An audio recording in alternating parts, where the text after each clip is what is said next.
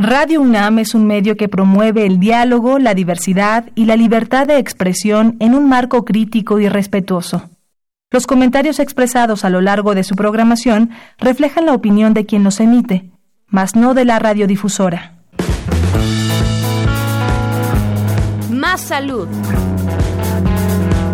Radio UNAM y la Facultad de Medicina presentan Más saludable, más sexualidad más mente, más veraz, más confiable, más UNAM. Consulta nuestra revista www.massaludfacmed.unam.mx. Coordinación de Comunicación Social.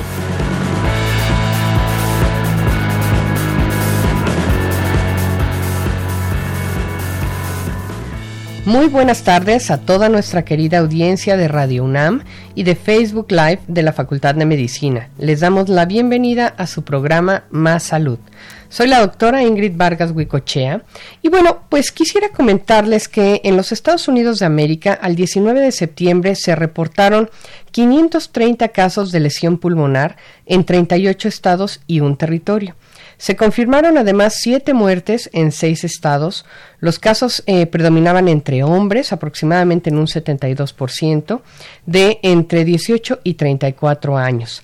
Al momento se desconoce la causa específica, solo se ha evidenciado que todos los casos tienen historial de uso de cigarrillos electrónicos o lo que se conoce como vapeo.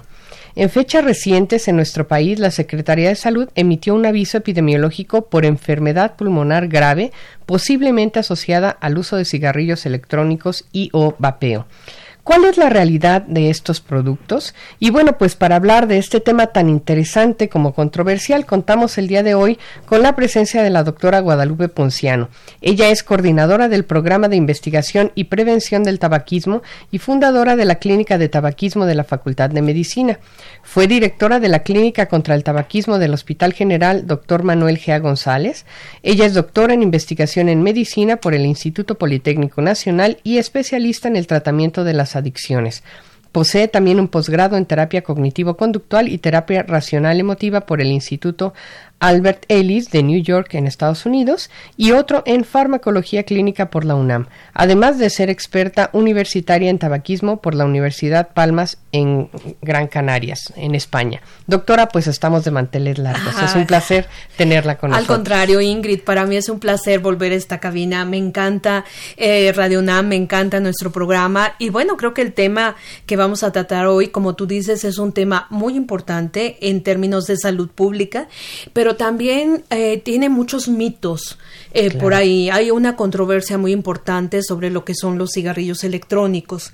Entonces creo que, que, bueno, vamos a tener un, un, programa muy rico. Un programa que da para mucho y trataremos de desmenuzar los diferentes aspectos y por supuesto los comentarios, tratar de dar respuesta a los comentarios y dudas que eh, la audiencia nos envíe, ya sea directamente comunicándose a la cabina o en las redes sociales. Recuerden que nuestros teléfonos en cabina son el 55 55 36 89 89 con dos líneas y el 800 505 26 88. Vamos a escuchar una breve cápsula para conocer un poco más de el, tema que estamos tratando el día de hoy y volvemos, doctor. Claro, claro que sí, Ingrid.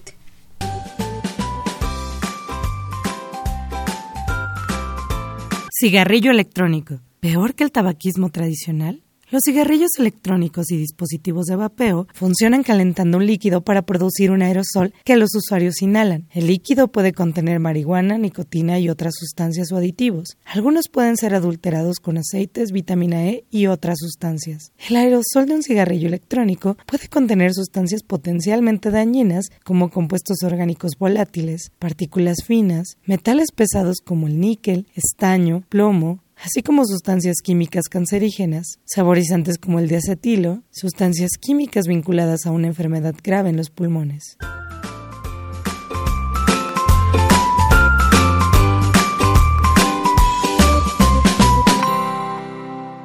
pues para entrar un poquito en materia, ¿no?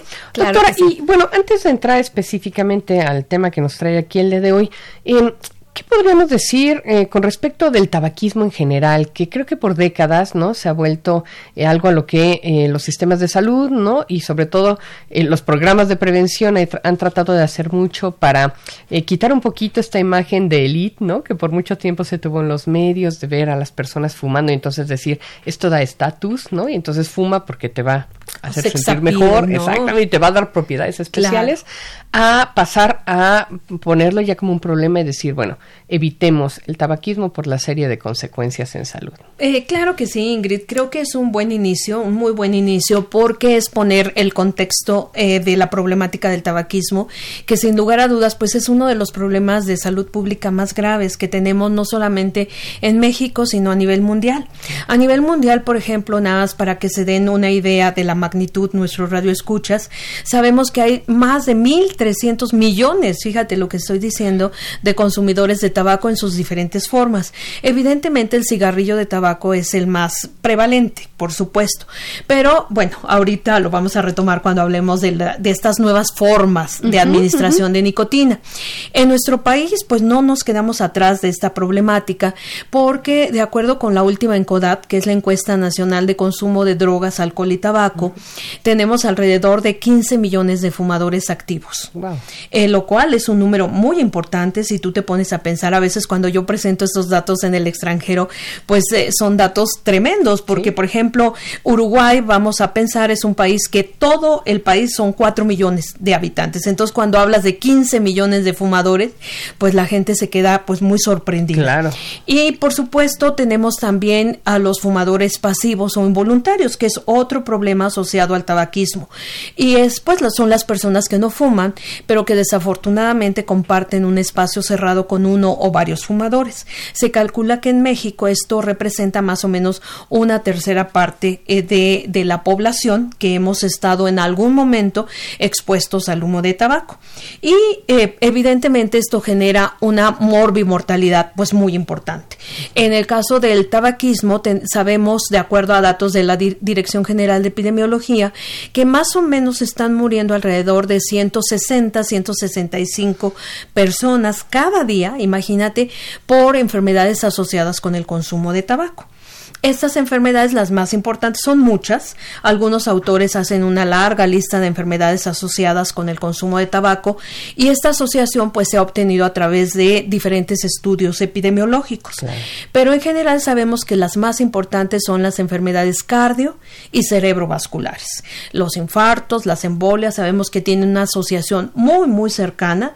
Eh, sobre todo la nicotina es la mala aquí de la película en el caso de las cardio y cerebrovasculares, pero también por supuesto, tenemos las respiratorias, entre las que destacan la enfermedad pulmonar obstructiva crónica, que es una combinación de bronquitis y enfisema, hay una destrucción del tejido pulmonar y, por supuesto, los tumores malignos, que eh, se asocian, pero todos los que se te antojen con el, con el cáncer, con el tabaco, perdón, pero evidentemente el cáncer de pulmón es el más importante. Se calcula, por ejemplo, que de cada 10 casos de cáncer de pulmón, 9 están asociados de manera cercana con la exposición a humo de tabaco. Y en nuestro país, pues también con el humo de leña, pero siguen siendo más importantes, por supuesto, los, eh, la exposición al humo de eh, tabaco toda una problemática. Toda una problemática y sobre todo, Ingrid, hablando de humo de tabaco, sí me gustaría enfatizar para nuestros radioescuchas que es una mezcla terriblemente tóxica.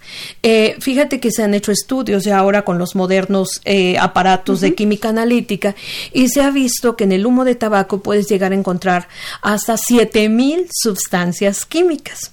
No seamos amarillistas, no todas son tóxicas, pero sí 250. Imagínate, 250 son altamente tóxicas para el ser humano y tenemos entre 60 y 70 sustancias productoras de cáncer, dependiendo del tipo de tabaco y del tipo de combustión que se lleve a cabo con el cigarrillo. Entonces, como verás, es una mezcla tremenda, es una mezcla altamente tóxica, tanto para el que directamente la eh, hace que a través del golpe o de inhalación profunda entre a su aparato respiratorio, como para los fumadores pasivos o involuntarios, ¿no? Entonces, como verás, es un problema muy importante, es eh, una situación que genera mucho, un gasto muy importante en salud, Se calcula, fíjate, hay datos que nos hablan de que cada año en nuestro país estamos gastando solamente en atender estas cuatro enfermedades que te mencioné, eh, alrededor, en un escenario, digamos, moderado, alrededor de 42 mil millones de pesos y en un escenario eh, un poquito más, eh, digamos, más realista, tomando en cuenta todos estos incrementos que ha habido, pues podemos llegar a gastar hasta 76 mil millones de pesos cada año. Y a esto, Ingrid, pues imagínate, le tienes que sumar que el fumador ya tuvo un gasto, es decir, ya compró el tabaco. Y bueno, yo tengo pacientes, por ejemplo, que llevan 20, 30 años fumando y si tú haces la suma de lo que han gastado en adquirir cajetillas de cigarros es una cantidad enorme. Exacto. Entonces, como verás, pues ese es un panorama muy general del tabaquismo, pero un panorama que nos habla de, de que es definitivamente una adicción, un problema de salud muy importante que está demeritando de manera pues eh, fundamental la calidad de vida de la persona que desafortunadamente desarrolla alguna de estas enfermedades y por supuesto también está impactando sobre la economía familiar de los fumadores. Sí, y el país, y del país todo, ¿no? Sí, claro, a nivel individual, familiar, pero también a la sociedad. Y ahora que usted mencionaba estos componentes del humo del tabaco, bueno, lo que yo pensaba es, wow, eh, meternos, ¿no? Esa cantidad de sustancias tóxicas y pensar que vivimos además en la Ciudad de México, donde sin, eh, no nos podemos no e, evadir de la, la, mala calidad del aire que estamos respirando, pues bueno, seguramente no son las mejores condiciones. Claro, Ingrid, porque además sabemos que tienen un efecto sinérgico en términos de salud, es. decir, no solamente se suman, sino que se magnifica el hecho de vivir en una ciudad tan contaminada como tú mencionas y bueno, además fumar. Entonces, este, claro, es un impacto muy importante no solamente al aparato respiratorio, sino como mencioné, a prácticamente a todo el organismo. Por eso hablamos del tabaco, Ingrid, como eh, una sustancia, este humo que se genera en la combustión incompleta de las hojas de tabaco, hablamos como eh, realmente uno de los tóxicos más importantes a los que podemos estar expuestos y que además al inhalarlo y con esta enorme superficie que tenemos en el aparato respiratorio y que este dato también nos va a servir ahorita que hablemos de los eh, de los cigarrillos electrónicos. Fíjate, nada más, fíjense amigos, eh, tenemos más o menos en aparato respiratorio una superficie de contacto con el exterior de alrededor de 200 metros cuadrados. Esto, más o menos para que lo ubiquen, podría ser como la superficie de una cancha de tenis. Las mujeres tenemos un poco menos, pero digamos, esto es el, el, promedio. Tenemos eh, no, casi 900 millones de capilares, imagínate. Y esto nos habla de que todo lo que penetra nuestro organismo a través del aparato respiratorio, evidentemente a través de la, de la circulación sanguínea, va a todo el cuerpo. Por eso se dice que el tabaco tiene un efecto sistémico, es decir, afecta prácticamente todo el organismo. En el caso de cáncer lo vemos muy fácilmente. Eh, muchas personas, muchos fumadores se preocupan básicamente por el cáncer de pulmón y hacen bien, pero también hay que agregarle esta preocupación a otros. Por ejemplo, cáncer de vejiga. Yo tengo varios pacientes que han, han, tenido cáncer de vejiga y que dicen, pero doctora, ¿cómo llega hasta allá el humo de tabaco? Pues llega eh, a través de la circulación, pero también eh, tenemos que recordar que a través de los fluidos corporales es como se excretan, es decir, como salen del organismo todas estas sustancias tóxicas. Y, por ejemplo, la orina es una de las formas importantes de excreción, eh, de salida de todos estos tóxicos. Y evidentemente, pues por eso también hablamos de eh, cáncer cervicuterino, de cáncer de vejiga, de cáncer de laringe, de esófago, en fin, eh, de mama. Ya se acepta, por ejemplo, cáncer de mama que tiene un componente importante en el caso de las fumadoras. Sí, es un antecedente. en fin, como verás, pues es, es un daño muy, muy importante del que hablamos en relación con el tabaco. Y ahora, además, ¿no? Se están sumando todos estos productos emergentes de nicotina, doctora. ¿Qué son, eh, para entender un poquito más, ¿no? De lo a lo que, nos estamos enfrentando ahora. Pues sí, dices muy bien, Ingrid, a toda esta problemática que desafortunadamente pues no hemos podido resolver. Si te estoy hablando de 15 millones en la ENCODA de 2017, pues no lo hemos podido resolver, ¿no? Ahora en de 2020 vamos a ver cómo, qué pasó con estos fumadores, pero bueno, evidentemente tenemos mucho muchos millones de, de, fumadores en el país. Y como tú dices, esta problemática se suma la de los cigarrillos electrónicos. Estos que ahora reciben el nombre, digamos, en conjunto como sistemas electrónicos de administración de nicotina, que me voy a referir a ellos como SEAN, por esto, no por las siglas, Sistema Electrónico de Administración de Nicotina, aparecen más o menos en 2003, empiezan a aparecer en Asia, precisamente, y empiezan a difundirse a todo el mundo. Cuando aparecen estos sistemas, Ingrid, eh, la, idea o la mercadotecnia que se utilizó en ese momento es que servían como una herramienta para dejar de fumar. Eh, se empiezan a difundir en todo el mundo y actualmente ya vamos en la tercera generación. La primera generación eran muy parecidos a esto que estoy mostrando, es decir, eran muy parecidos a un cigarro. Mm. Así delgaditos, tenían un extremo que se prendía con una luz LED ¿no? Como si fuera un cigarro. Encendido. Como si hubiera encendido, la pila era muy pequeña, tenían que estarse conectando, ¿no? Este, pues eh, muy frecuentemente. Y en realidad el líquido que podía caber en esto era muy pequeño, tenían que estar llenando de líquido. Esa es la primera generación. La segunda generación ya son eh, dispositivos mucho más gruesos, muy parecidos a plumas gruesas, en donde aumenta la, el voltaje de la pila y aumenta la capacidad del tanque para recibir el líquido que se llama líquido electrónico, ¿no? Y eh, actualmente en la tercera generación estamos viendo los que se llaman vapeadores. Ajá, estos que eh, generan una gran cantidad de vapor, entre comillas, porque aquí te tengo que, eh, tengo que decirles a ti, Ingrid, y a nuestros radioescuchas algo muy importante. En realidad está mal dicho decir vapor, porque no es vapor, es un aerosol conformado por una gran cantidad de partículas de diferentes diámetros que se generan por la combustión del líquido electrónico. ¿sí? Entonces, este, no es vapor. Yo tengo pacientes muy inocentes todavía que dicen, doctora, pero es vapor de agua. yo, es no. vaporcito. Claro, claro, se le puede dar esta atribución. no, y les digo, pero ¿en qué momento? No, para nada. Les digo, ¿en qué momento le pones agua? Al tanque. En ningún momento tienes que comprar líquido electrónico. La composición de estos líquidos, Ingrid, qué bueno que lo mencionas, por supuesto, no son nada inocuos, están constituidos por eh, materiales como por ejemplo eh, propilenglicol, etilenglicol, que son glicoles que se utilizan en los anticongelantes de los vehículos. Están constituidos, por supuesto, por glicerina, están, pueden tener una gran variedad de sabores. Ahorita vamos a hablar, por favor, recuérdame que te diga algo en relación con los sabores, porque tenemos una variedad impresionante y también colorantes. Son líquidos muy llamativos, de colores muy llamativos, que tienen esta cantidad de sustancias, ¿sí? Y por supuesto también nicotina. Los de la tercera generación, que son estos vapeadores o vaping, este, que tienen un tanque con una mucho mayor capacidad, todos, la mayoría ya tienen nicotina. Todavía en la primera generación encontrabas algunos que no tenían nicotina, pero aquí ya prácticamente todos tienen nicotina. Y la nicotina, tú sabes que es una droga que tiene una gran capacidad adictiva, porque actúa directamente a nivel de sistema nervioso central. Entonces, estos, este líquido en contacto con el calor de la pila, vaporiza. Y eso es lo que tú observas cuando alguien está utilizando un vapeador, que se llaman ahora, ¿no? Que hemos inventado varios verbos Y, demás. Y que está tan de moda, y que está tan de moda.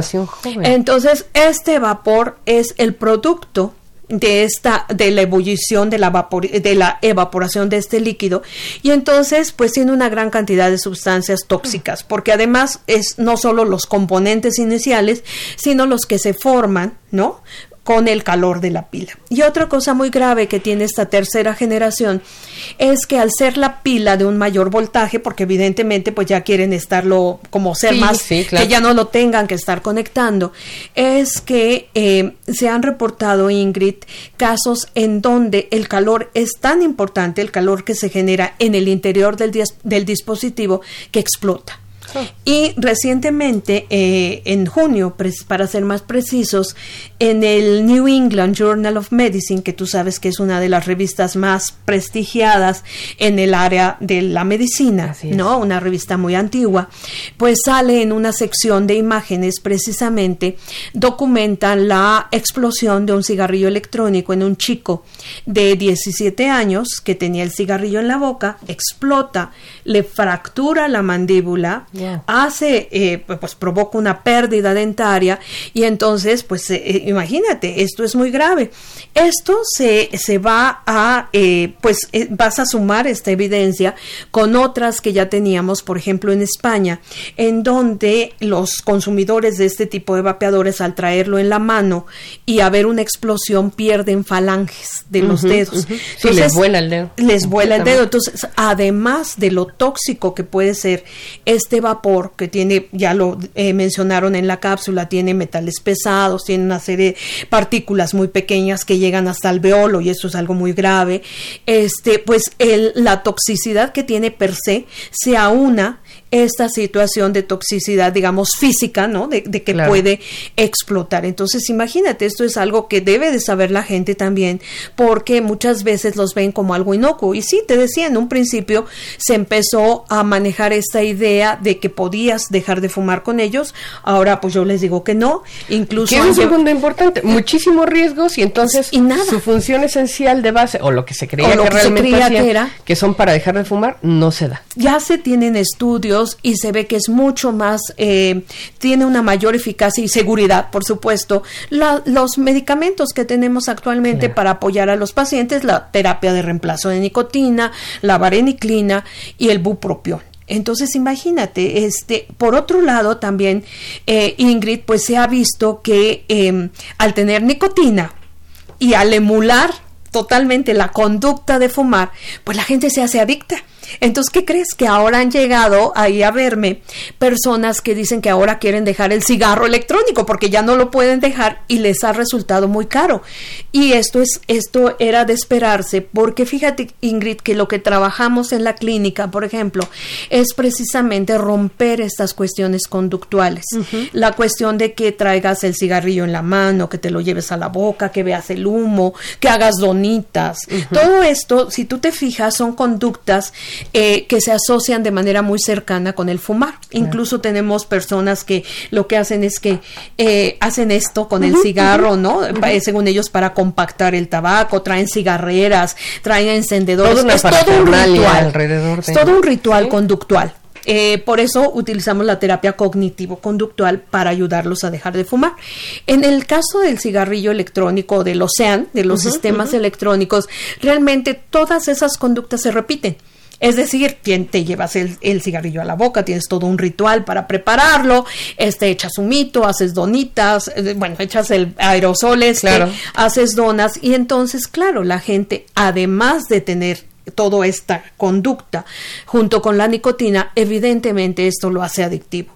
Y ahora tenemos otro problema muy grave. Te digo, muchos pacientes van y dicen, doctor, ahora quiero quitarme del cigarrillo electrónico. Ok, bueno, lo, lo, manejamos igual que el cigarrillo de tabaco. Ve nada más, ahí es, te estoy diciendo pues que, que son lo, igual, ¿no? Y la otra cosa importante que tenemos que se detectó en la ENCODAT es que ahora tenemos lo que se llama el fumado dual. Es decir, por ejemplo, una persona que en su tabaco, en su trabajo le prohíben utilizar el cigarrillo de tabaco, pero se van con esta idea de que es más menos malo el cigarrillo electrónico, pues puede utilizar el cigarrillo electrónico y cuando generalmente cuando llegan a casa, cuando ya están en un espacio donde pueden hacerlo, sacan el cigarrillo de tabaco. Eso es lo que llamamos como fumado dual. Y es grave porque acaba de salir un artículo hace no más de dos meses en donde nos habla que el riesgo cardiovascular el riesgo de tener un infarto en estas personas que utilizan tanto cigarrillo de tabaco como cigarrillo electrónico es muy elevado, es casi de seis veces, o sea, más de lo que podría tener una persona que solamente fuma uno u otro. Entonces, lejos de estar resolviendo un problema, está generando. está generando muchos más, está abriendo nuevas áreas, ¿no? De, preocupación. ¿no? De claro, Ingrid, sobre todo, fíjate, eh, los adolescentes es otra nueva área de preocupación. Ahorita, por ejemplo, tenemos datos de que muchos niños, porque ni siquiera son adolescentes, que eh, están empezando a fumar eh, o a utilizar, pues, a utilizar cigarrillos electrónicos y de ahí el paso al cigarrillo de tabaco es un paso muy pequeñito, es un paso muy sencillo. Eh, ahorita me acordé de, de, lo que te decía de los sabores. Fíjate que el sabor de estos líquidos electrónicos son sabores muy llamativos, sobre todo para los jóvenes, los adolescentes. Tenemos sabor, imagínate, piña colada, galletas de chocolate, eh, goma de mascar. Este, ¿qué otro te gusta? Este, ah, bueno, hay hasta sabor cannabis. Y es que supongo que además el sabor no solamente lo hace como atractivo, ¿no? Por estarle diversificando, sino también refuerza esto que estábamos diciendo, la falsa idea de que mira, tiene sabor, casi casi si no huele. color, ¿no? El color rosita, bueno, pues debe ser todavía menos, menos dañino que el otro. Imagínate. Entonces, en Estados Unidos, por ejemplo, aquí te digo, bueno, tendremos más datos en 2020 que se va a hacer la nueva Encodat, pero los datos que nos da esta Encodat es que ya en el país hay alrededor de un millón de adolescentes de 12 a 17 años que ya han utilizado los cigarrillos electrónicos, lo cual nos habla de que esto es muy grave. Eh, yo tengo, por ejemplo, eh, tengo pacientes que nos dicen, por ejemplo, en las secundarias, no sabes, hubo un boom de cigarrillos electrónicos en donde todo mundo, como tú dices, porque huele a pilla colada. Entonces no puede hacer mal, ¿no? Claro, claro que puede hacer mal. ¿Y qué crees, Ingrid? A, este problema se suma ahora otro más. Y es que a, los SEAN, a los, los, sistemas electrónicos de administración de nicotina, se están sumando lo que se llaman los eh, sistemas de tabaco calentado. Hmm. Estos sistemas es el nuevo Joule, J-U-U-L. Eh, este Joule, imagínate que es un USB. Es un USB así muy bonito, larguito, este, con, eh, muy garigoleado. Y ¿sabes dónde lo vas a calentar? En el puerto USB de tu computadora. Entonces se calienta, tiene en el interior tiene capsulitas de tabaco, tabaco muy finamente molido, se calienta y entonces tú lo que haces es inhalar. Ya no vas a echar esa cantidad de, de, de aerosol que echarías con el, con el vapeador.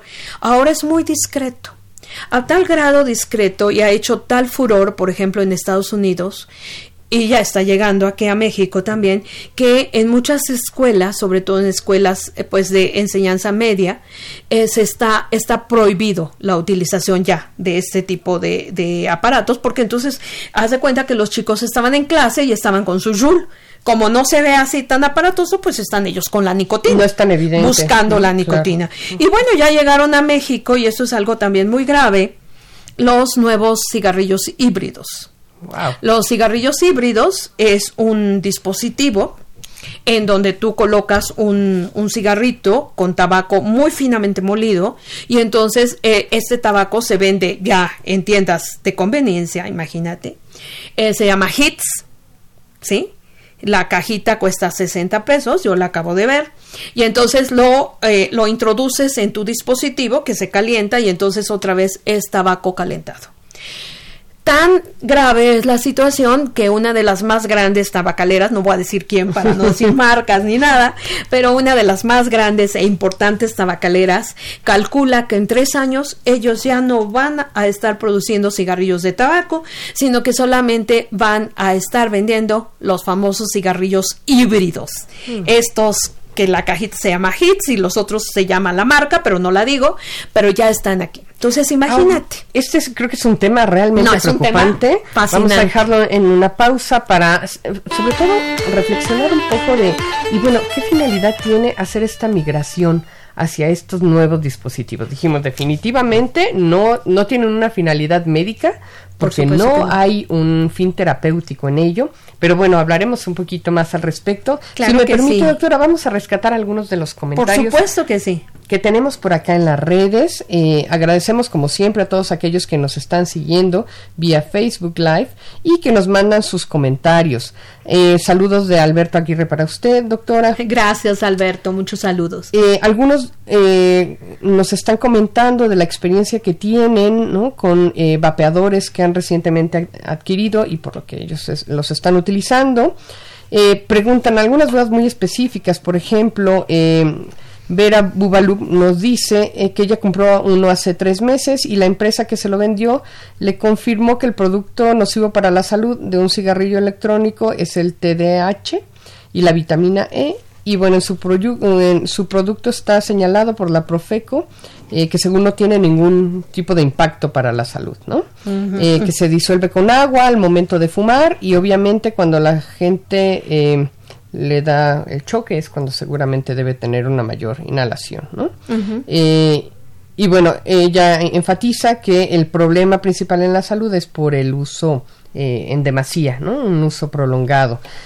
No sé si quiera comentar algo. Ah, bueno, claro que sí. Mira, evidentemente en todos estos tóxicos hay una relación dosis-respuesta. Es decir, a mayor exposición, a mayor intensidad de la exposición y a mayor eh, concentración a la que te expongas, pues evidentemente va a haber un mayor daño. El problema es que aquí estamos hablando de susceptibilidad individual. Y el otro problema es que ella habló de, bueno, de que está validado de que no hace daño a la salud. Esto es cuestionable. Para que tú realmente puedas sacar un producto al mercado y demostrar que no es dañino, tienes que hacer una serie de estudios.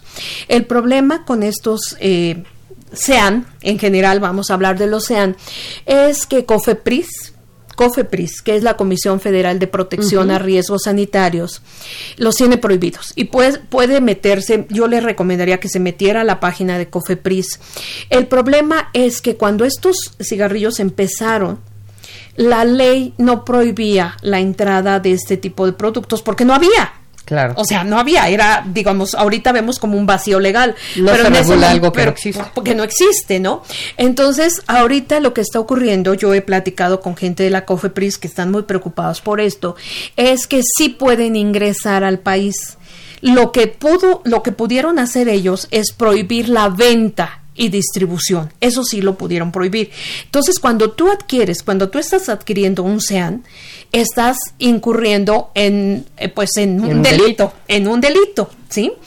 Porque además, otra de las cosas importantes que yo le comentaría es que como no están regulados, los fabricantes no tienen la obligación de poner en la etiqueta qué sustancias tienen.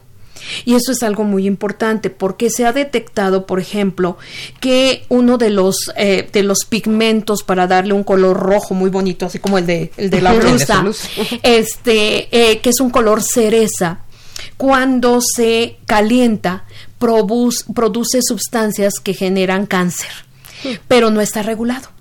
Entonces, ese es un problema que tenemos ahorita muy grave en México y que confunde a la gente, porque dice, bueno, si lo pude comprar y me dicen que no hace daño, ¿por qué? ¿Por qué no lo prohíben? Pues no prohíben la entrada por eso. Y otro gran, digamos, vacío que mencionaba Cofepris es que tú puedes adquirir estos productos a través de Internet. Y eso ha sido un problema súper grave para ellos, ¿sí? Entonces, que vea, por ejemplo, si la etiqueta dice exactamente qué contiene, que eso es algo muy importante. Y, y, lo otro que mencionaban es que desafortunadamente muchos jovencitos, sobre todo, han empezado a utilizar el líquido electrónico para mezclar otras cosas. Y una de las sustancias que más se ha mezclado es el aceite de cannabis. Tal vez es lo que menciona como THC. Así es. Evidentemente, si tú no se lo pones, pues no lo trae, pero sí trae otras sustancias como las que ya había mencionado, ¿no? Y, eh, e incluso, por ejemplo, nosotros acabamos de hacer en la facultad un estudio en donde evaluamos en Internet qué es lo que estaban ofreciendo. Y hay sitios en donde hay influencers, lo que se llaman ahora, ¿no? En donde, por ejemplo, hay una chica que según esto es nutrióloga y entonces dice que ofrece líquido electrónico con vitamina A, e, C y no sé qué. Imagínate tú cuándo habías pensado en la vía de ingreso al organismo de este tipo de vitaminas que además son lipídicas. Y ahorita si quieres después del receso hablamos de la neumonía lipoidea. Acuérdame por favor. de hecho eh, no lo quiero dejar perder. Efectivamente vamos a una pausa para seguir con muchos de los comentarios y preguntas que tienen y que nos están amablemente haciendo llegar. Pero para no perderlo de contexto doctora justamente Fernando Moreno comenta que él es vapeador activo y que eh, escuchó sobre los lípidos dentro de los dispositivos, pero según él, el que utiliza alcoholes es como diferente, o si hay alguna diferencia entre si el dispositivo utiliza lípidos o alcoholes o cuál es el Mira, independientemente de lo que utilice, Fernando, imagínate el alcohol, el, son glicoles, es decir, es un tipo de alcohol, son sumamente irritantes para el aparato respiratorio ¿sí? Eh, aquí hay que utilizarlos con mucho cuidado, sobre, por sobre todo, por ejemplo, eh, personas sensibles, personas que tienen el antecedente de alguna enfermedad respiratoria, como el asma, por ejemplo, que podría ser esto. Ahora, fíjate, aquí, Fernando, te voy a responder con datos no míos, son datos de la CDC, es decir, es el Centro de Atención de Enfermedades en Estados Unidos. Cada, cada jueves, Ingrid, ellos están, tú mencionaste un dato muy interesante. En septiembre, el 19 de septiembre, eh, la CDC reportó 530 casos con lesión pulmonar, ahora le llaman EVALI, por sus siglas en inglés, que es enfermedad pulmonar aguda grave. ¿Ok? En México eh, ha habido alguna discusión, se le llama neumonía lipoidea o neumonía lipídica, que sí, en este caso sí estaría muy asociada con la utilización de grasas, de aceites. Pero ¿qué crees? Que el CDC también encontró que un porcentaje importante de estos pacientes no tenían el antecedente de haber utilizado ninguna grasa en el dispositivo. Y fíjate, Ingrid, tú hablaste 19 de septiembre. Te digo los datos al 20 de noviembre. Los actualizados. De 530 pasaron a 2.290 hospitalizados. De eh, eh, de estos en 38 estados, ¿verdad? Aquí dices, bueno, y siete muertes. Aquí tenías el 19 de septiembre. ¿Sabes cuántas van? 47. Antes de venir al programa me metí al CDC porque dije, bueno, les voy a dar lo último de lo último.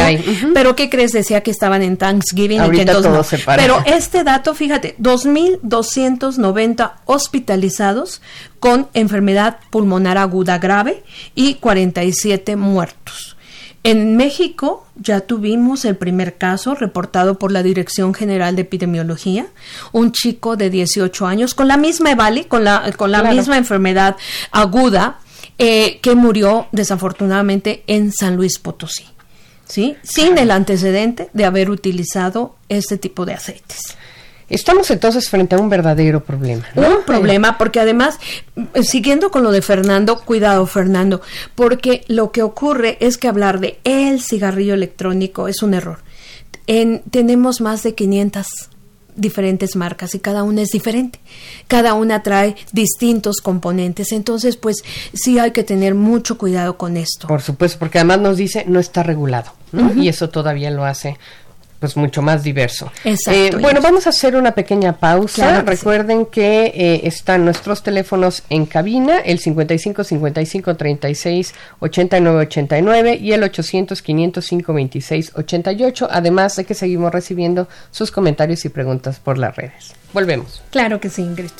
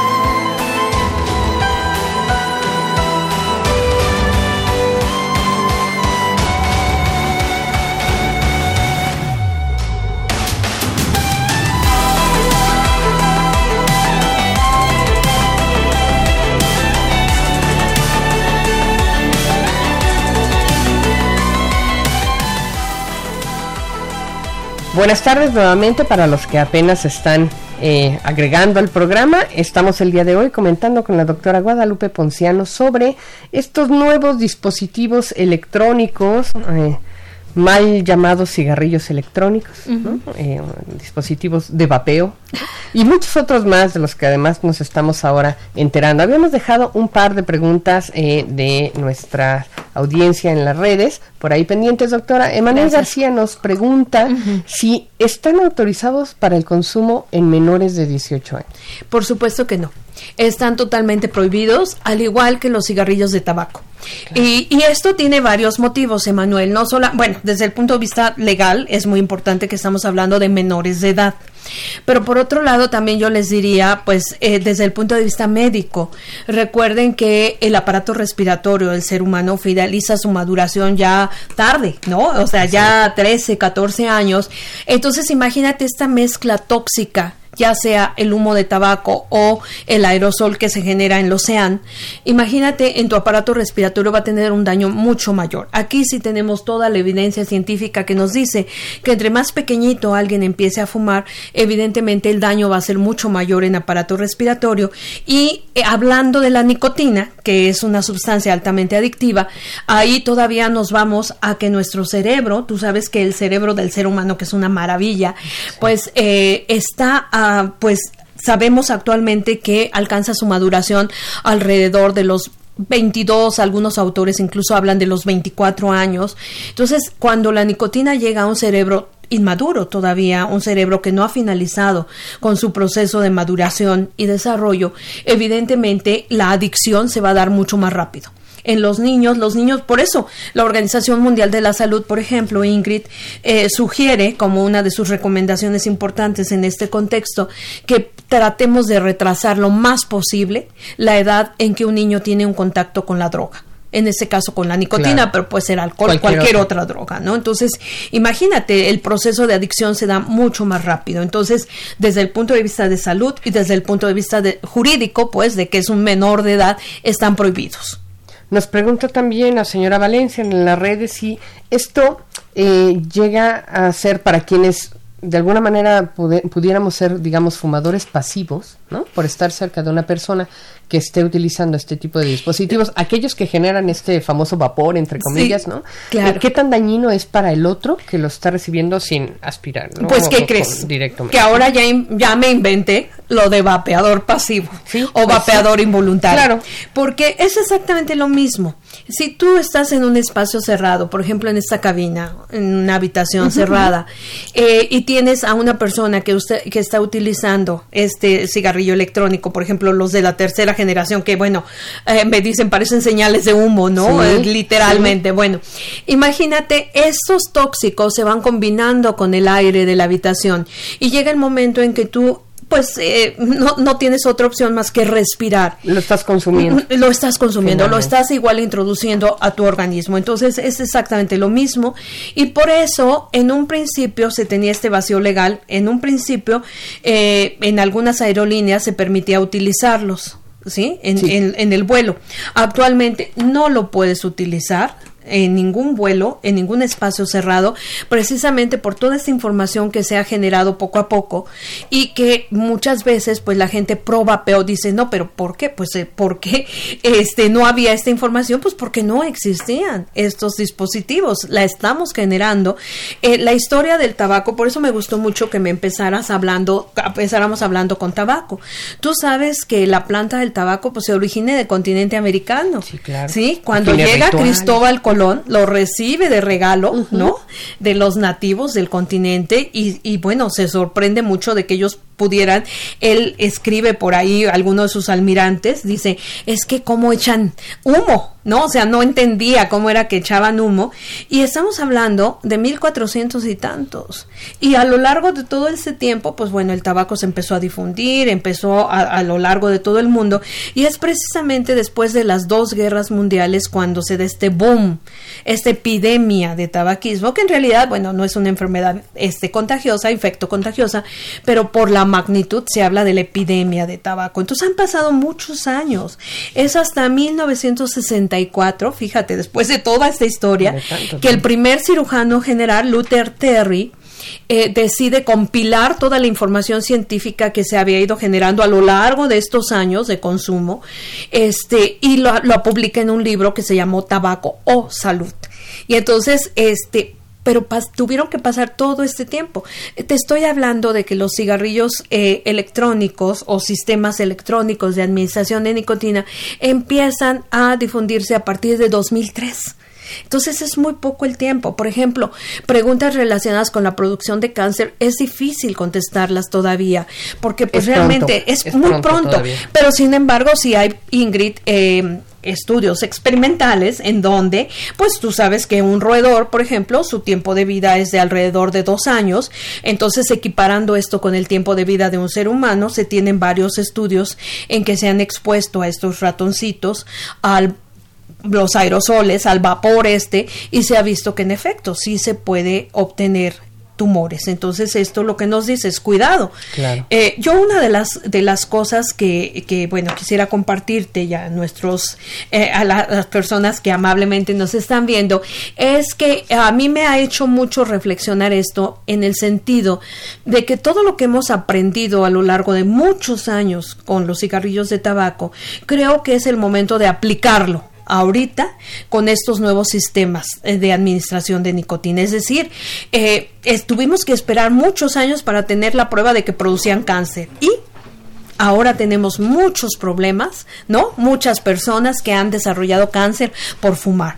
Entonces, con la evidencia, con la evidencia que, que ahora tenemos, podemos evitar eso.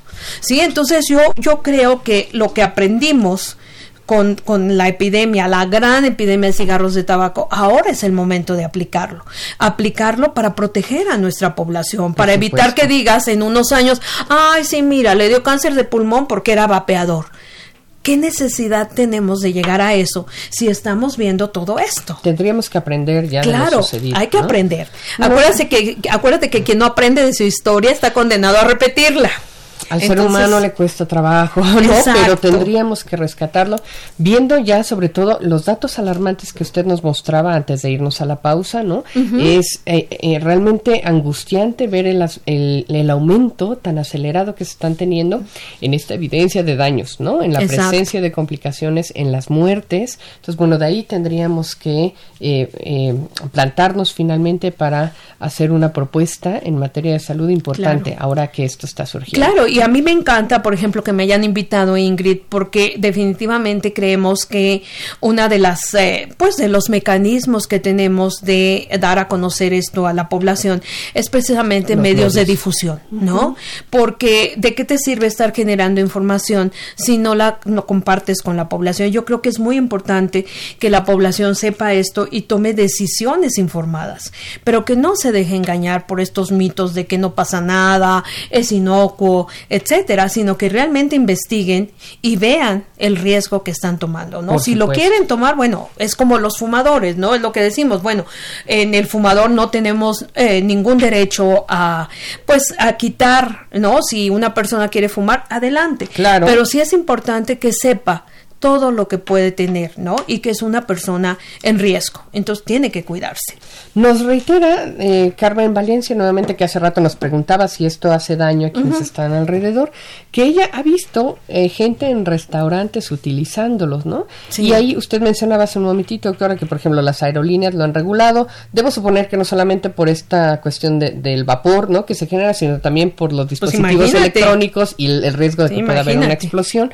Pero en, ah, por ejemplo, aquí eh, en México, ¿no? que ya se han restringido algunos espacios para el consumo de tabaco, ¿también aplica esta misma restricción para estos Mira, debería aplicar. Desafortunadamente hay un desconocimiento muy importante y hay mucha información eh, falsa en relación a esto, ¿no?